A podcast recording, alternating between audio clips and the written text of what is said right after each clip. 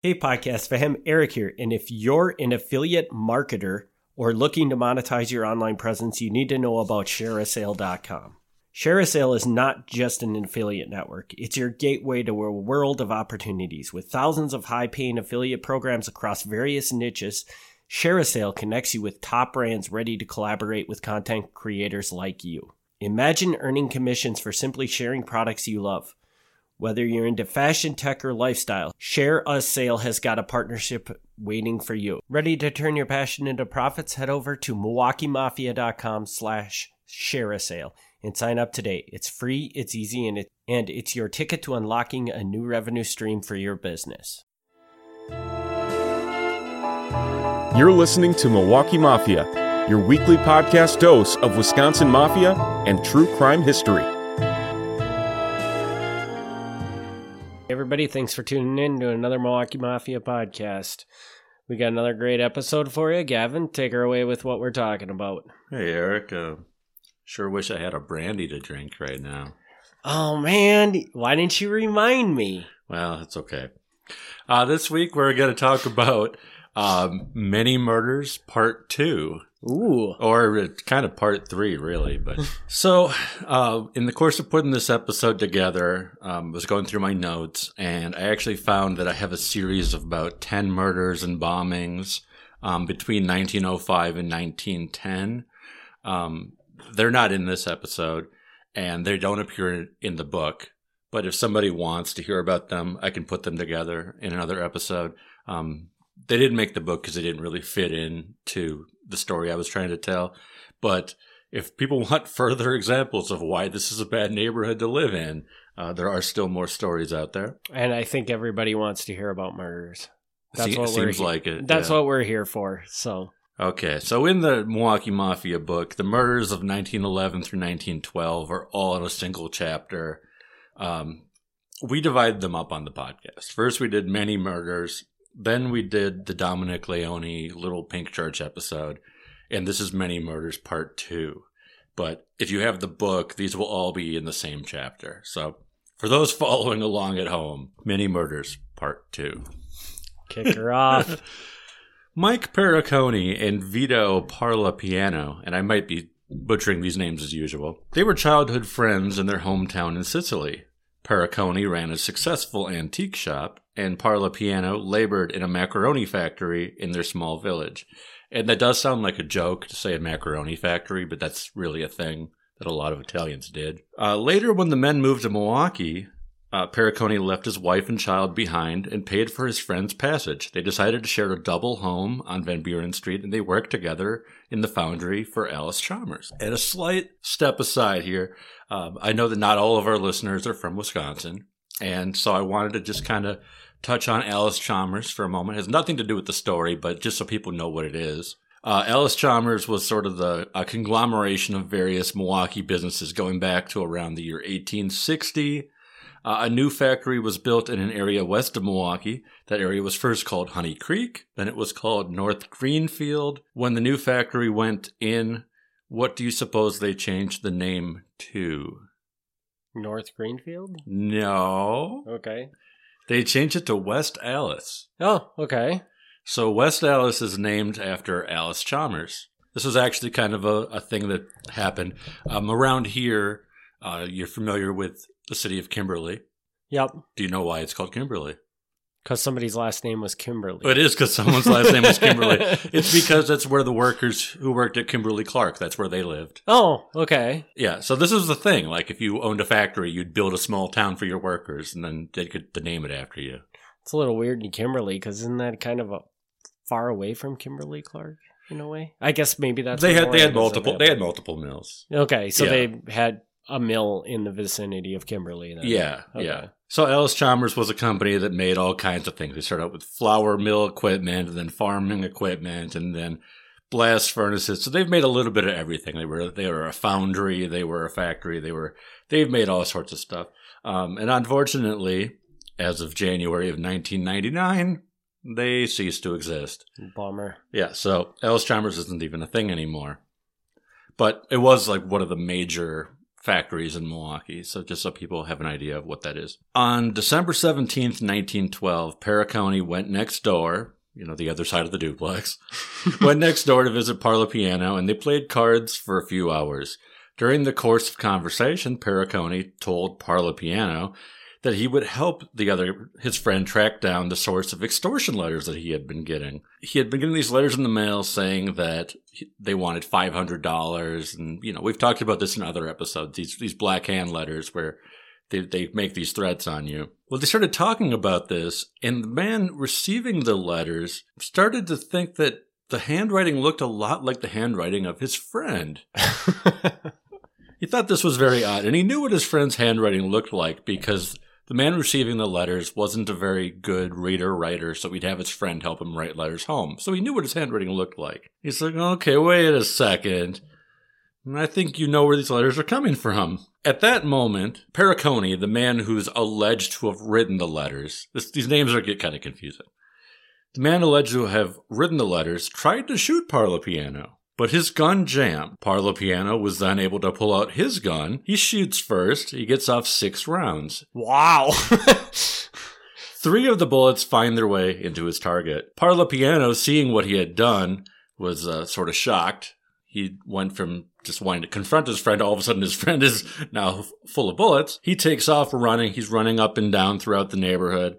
Um, he finally makes his way to a drugstore, and at that point, he realizes, well, there's really nothing I can do about this. I mean, this guy's dead in my house. So he turns himself into the police. Perricone dies at the emergency hospital, and Parlapiano is held for first degree murder. This is a few days before Christmas, so his wife comes to the prison or the jail, whatever, and is like, "Could you please let my please let my husband out for Christmas?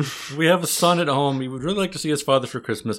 Um, and that didn't that didn't fly. okay. So if you're held for murder, you don't usually get to go home for Christmas. Now, bartender and bank president Michael Cicero was a friend to both of the men, and he told the press that he felt the whole incident was either a practical joke gone wrong or a big misunderstanding. I am sure that Perricone had nothing to do with the Black Hand here, he said. He was a quiet, peaceful young fellow and seemed never to mix with the other Italians here. But I say he might have written the letters. Maybe he wrote them as a joke knowing that it would frighten his friend. That is the trouble with the Italians. They are either much in earnest or they are joking like schoolboys, and one can hardly ever tell which. Which, of course, that's always a funny joke when you write a letter threatening your friend. Yes. yeah. I do that two, three times a week. Yeah. And if the name Michael Cicero sounds familiar to you, it's because he came up in our last episode. Um, he ran the tavern where Dominic Leone died in front of.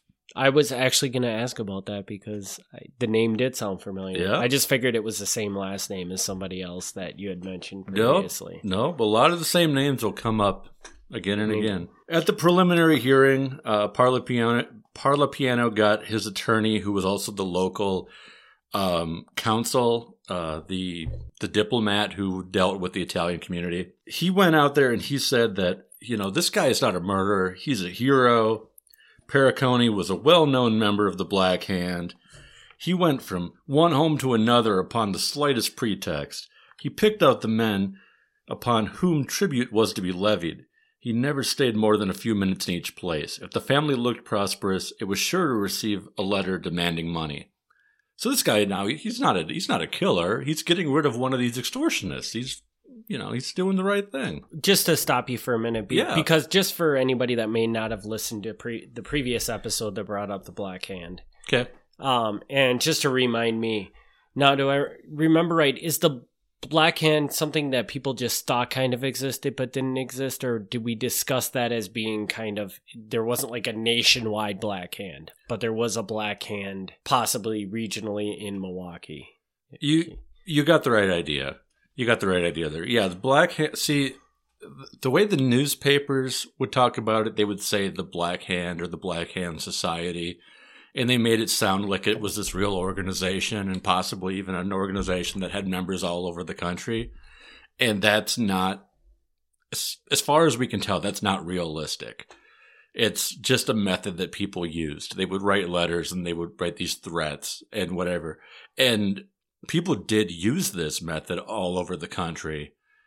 Um, But there was no connection. but there was really no connection. If Perricone was really a, a Black Hand letter writer, and I don't even know if he really was, but assuming that he was, he probably did not know anybody in Chicago doing this or Detroit or whatever. And there wasn't like a weekly Black Hand Society meeting in No. Milwaukee, even. It was just kind of a nickname they gave to people that wrote these kinds of letters. Right. Okay. And even as far as like the mafia goes, some mafia members might have wrote Black Hand letters, but not everybody who wrote a Black Hand letter was necessarily in the mafia. Uh, so it's a it's, it gets confusing because people say, "Oh, there's a Black Hand Society," and then they're like, "Oh, well, that became the mafia," and eh, that's not really. It, it gets confusing, but basically, that's not accurate at all. Or there is no evidence to show that that is accurate. That's another good way of putting it. Yeah, that, which is always a problem with this is there's so much that just that we'll never know. All right, so the case goes to trial two months later, which is pretty quick. You don't really see that anymore. He claims self defense. The jury goes out for 49 minutes. They required two ballots, so the first time they weren't all convinced. But the second time they come back and they read the verdict, and what do you suppose the verdict was? Well, I would say that he has a legitimate chance of getting off on this just because the guy was in his house. The guy did draw a gun on him, right?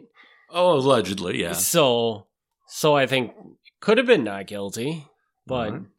But probably in this situation because there seems some reasonable reason that he might not be guilty. He was probably definitely found guilty. no, you had you had it right the first time. He's, Oh. he's found not guilty. Okay, good. Not good, but whatever. Well, then it might be good. Yeah. It might be good. Uh, the courtroom full of Italians burst into cheers, and the judge had to smash his gavel several times to calm them because they were getting a little too rowdy. Um, and within days, according to the newspaper, uh, he was recruited by the police to help dismantle other members of the Black Hand. Now, I have no idea if that's true. We never get an update on that. So I don't know if that's just the paper just making up stories because they the paper's full of a lot of exaggerations. They like to perpetuate the Black Hand story a little bit. So these tumultuous years of violence in Milwaukee, we have one more notable victim in the Italian colony to talk about, and that that man's name is Carmelo Sciano. So again, if I mispronounce, I apologize. I'm trying my best. Uh, he was a native of Sicily, just like most of these guys were. He had served for two years in the Italian army. He came to America in September of 1901. He briefly stayed in Pittsburgh before moving to Milwaukee. He was actually pretty early on uh, in Milwaukee, coming as early as you know 1901, 1902, which is ahead of the average. So he comes in. Uh, he moves into the third ward, like everybody else. In the summertime, he was a fisherman, and in the winter, he was a fruit vendor, which really wasn't too profitable because there isn't really a lot of fruit in the winter. But there's it's probably even harder to fish in the winter, so he did what he could. Married a local girl. Um, and pretty much as far as anybody could tell, he was just, you know, a hardworking, normal Sicilian immigrant. But after sundown on the evening of December 30th, 1912, Sciano stepped out onto the porch of his home. A man came out of the shadows in the space between the Sciano home and a neighboring house, unloading both barrels of a sawed off shotgun. Sciano was hit several times in the head, with his eye being completely destroyed by the pellets, I guess. The assailant dropped the weapon and ran through the backyard and across the railroad tracks. Sciano's wife ran outside upon hearing the shots and threw herself on her husband, her dress soaking up the spreading pool of blood. That's very graphic. It is. This is the newspaper. this is the way they wrote it. Nearby was a spilled pail of beer. It's Milwaukee, so we got to throw that in Yeah. there, right? Yeah, this gets everybody forgot. Yeah. We have people drinking out of pails of beer around here. Inside the house was uh, their three children, ages one through eight, and now they were left without a father. Uh, Mrs. Sciano was also pregnant with a fourth child. We are poor, she told the press. Carmelo made only a few cents a day during the winter, and we barely had enough to buy food. What will my children do? Who will feed them now? Who will buy the coal? Who will pay the rent? At the time of his death, all that he had in his pockets was a handkerchief and two dollars and fourteen cents. wasn't uh, wasn't a rich guy. And then they were like, "Well, why was he targeted? Why did they shoot him?" And So why did they shoot him? Get You're the- go- yeah, you're we'll get going there. Oh, An officer arrived uh, at seven o'clock that night. Uh, a little bit after the shooting and had to remove the wife from her husband's body. Um, he found the still smoking sawed off shotgun between the home and the building next door with two empty cartridges inside, so the weapon was thrown away. Returning the next day to use the sunlight, he found eight bullet holes in the porch across the street. One of the holes was as wide as a dime. The coroner examined the body, noting that the right eye was, quote, almost completely destroyed, and finding that the brain was, quote, extensively lacerated.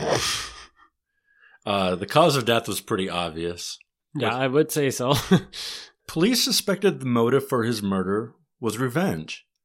They speculated that Sciano may have somehow been involved in the slaying of Dominic Leone. He had been questioned at the time of the death of another man, Vincenzo Ferrera, back in 1907, so like five years prior, and it was no stretch to think that he could have been involved with multiple slayings in the area. Now, I don't know what it is that made them think that he was, because from what little I'm able to put together, this guy does not seem to be connected at all. He just seems to be a regular, you know, guy with a young family trying to work. the fact that they talk, they focus on how broke he was, Yeah. right? Like you would think if you're out killing people, you're doing it with some intent of making some money, or Mhm. you know, I mean, unless people are just giving them nickels and dimes to go kill people, and he seems to think that's a good idea. Yeah, it's it's very strange, and of course, the problem I run into is these police files are long since destroyed, and maybe in there they would have explained why this guy was a suspect, but they they don't exist and they're not. In the, it's on the newspaper, so I don't know. It's very weird to me looking at it as an outsider and saying this guy is, you know, one moment he's a victim, and the next moment they're like, oh yeah, we thought he was going to be, you know, the killer of all these other guys, like. Do you feel like there could be a pot? Could be the police are using like okay, we have a murder over here, and we had a murder over here. We're gonna try to use these t- two people to explain both these murders to make people think, okay, well now this person's dead, this person's dead. These these situations can't happen again. Kind of, if Yeah. that makes sense. Actually, I think you're really onto something with that. Um, whether it was true or not, the way that the police and the newspapers talked about it was that anytime somebody was killed, there was going to be a revenge killing. And then when there's the revenge killing, then there's a revenge, revenge killing killing. for that. And so, yeah, I whether this guy was involved or not, I think that's going to be like their instinct. Is like, well, this guy just got killed. And this just- must be revenge revenge for the for last guy. Yeah. yeah. And maybe it's just even where they live. This guy got killed, and he was in the neighborhood where this other guy who killed this guy over here. You know what I mean? Yeah. Almost like a kind of like a gang thing, Well, it's in- it's definitely like a gang like thing. a like yeah. gang territory type stuff like that. I could very well see them tying things like that together in that way. So Sciano's four brothers, uh, they they went to the morgue, and according to the newspaper, and I do not necessarily believe this is true, but according to the newspaper, these four brothers went around the body and they cried out, "Oh Mary, Mother of God, give us the power, the strength, and the wisdom to find the slayer of our brother." And then, oh God, direct us how to act. They told the police that Carmelo had not received any threatening letters and had no enemies. The newspapers said that they believed that the all four of these brothers were mafia members and that they had sworn the ancient Sicilian oath of vengeance. I don't necessarily believe any of that, but this is the way that the paper wrote about it. So tell us about the ancient Sicilian. What is it? The ancient Sicilian. Ancient Sicilian oath of vengeance, which um is it? that's a thing actually. Oh, I was. I thought this was just something they pulled out of their. I, I mean, I think this is a great exaggeration, but we have a word um, in English that is taken from this thing. You know, I don't know what that word is. I, I want to know what that word is. I have no idea what that word is. The word is vendetta. Really? Yeah, Which I guess I can hear that. yeah. that That's is it's an Italian word about getting revenge on somebody who wronged you. very cool. So, I mean, whether these guys are really mob guys planning to get revenge, I have no idea. But, but it was commonly thought that people had vendettas when a member of their family or whatever was killed. So, um, a man was arrested uh, shortly thereafter, but they couldn't connect him to the crime. Uh, the best they could do was uh, put him in jail for a night because he had a revolver on him and he was in a tavern. Um, at that point in time, it was perfectly okay to carry a revolver on you, even concealed, but you couldn't bring it in a tavern. That Hmm. was that was a no go. Which is a very good idea. Yeah, I mean, there's there's a reason that we don't let people carry guns in taverns. yeah.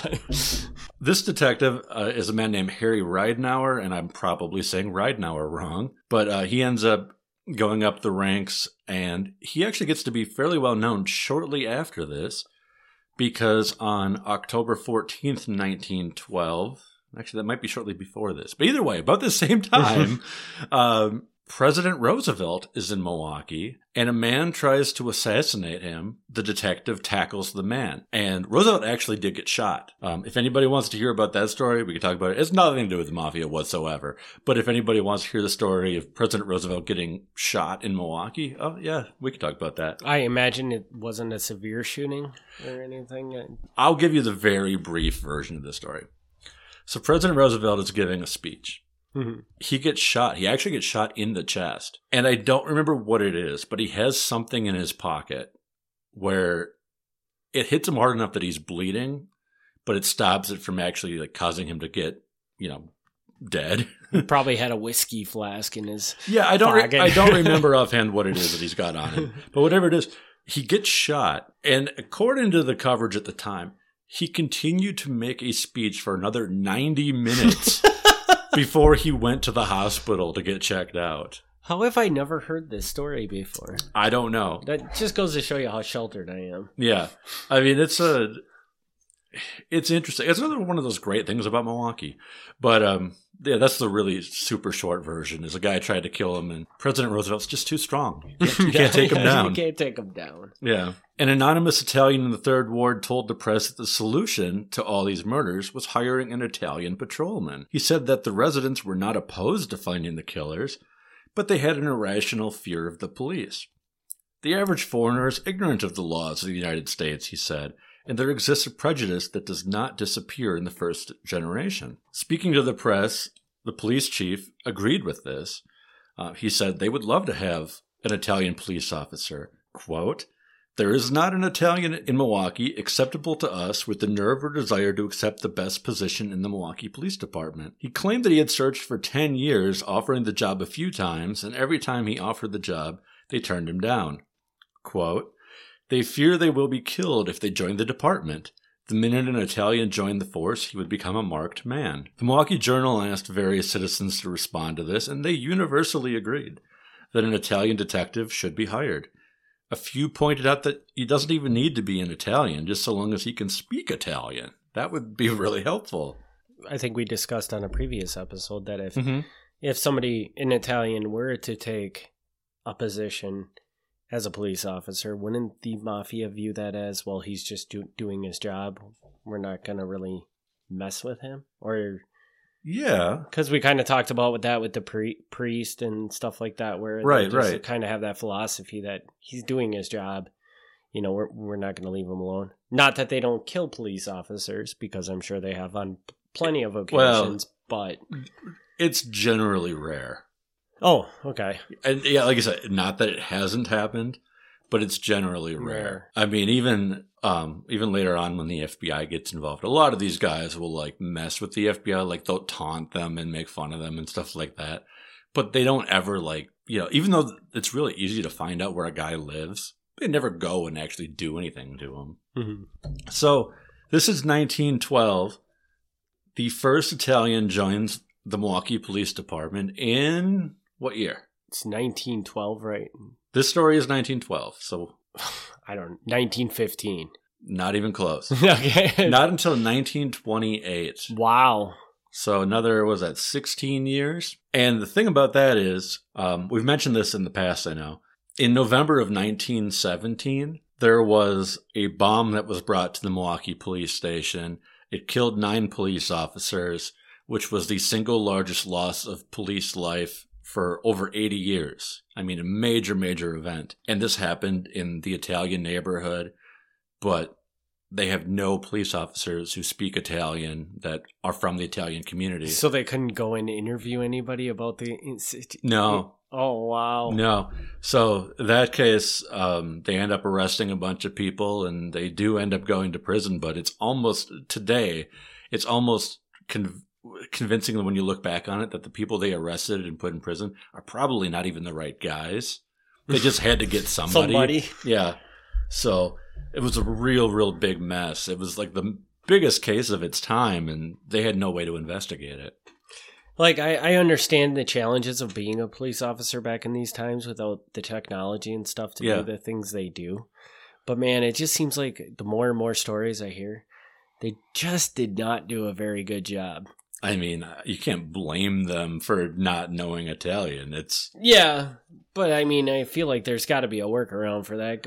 Go- Go to Dominic Leone in his Well, pretty yeah. pink church and have him translate Oh yeah, for yeah, you. yeah. I mean, they'd get they'd get interpreters and stuff. Sure, so- definitely. But it's that still takes a lot more work than just being able to go door to door or whatever. Yeah, and if you do get an interpreter, can you really trust the interpreters There's that. interpreting correctly. That's You know, always a risk. Yeah. because, like you said, the Italian community tends to protect their own and stuff like that. So, Yeah. so, and I along that same line, the testimony or the interviews probably aren't going to be very reliable either because how much are they going to? Sure, how much are the people going to really tell you? Sure. Yeah. So, All kinds of uh, hurdles there. so is that That's it Wrap- for the many murders. wrap up? Yeah. No more, no more killing today. Uh, no, not today. Not No. today. But tune in because we'll be back with more killing. Plenty more episode. killing. Gavin, you want to hit them with some contact info? Sure. Uh, the website is milwaukeemafia.com. You can find all sorts of information there. If you want to email me directly, you can email me at milwaukeemafia at gmail.com. I've gotten very few emails. I would love to hear from people, especially if you've got questions or ideas for future shows. Yeah, we're hoping you're not just downloading the episode and actually listening to the episode. So hit us up with some emails, ask some questions. All right. Well, I think that wraps this week's episode up, Gavin. I think so. Everybody have a good one. We'll see you next week. Thank you very much. Thanks for tuning in to the Milwaukee Mafia Podcast. Join us next week for another look back at Wisconsin Mafia and true crime history.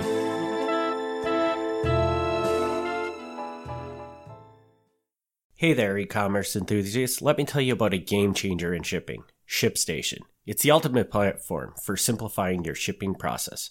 With ShipStation, you can easily import, manage, and ship your orders in no time.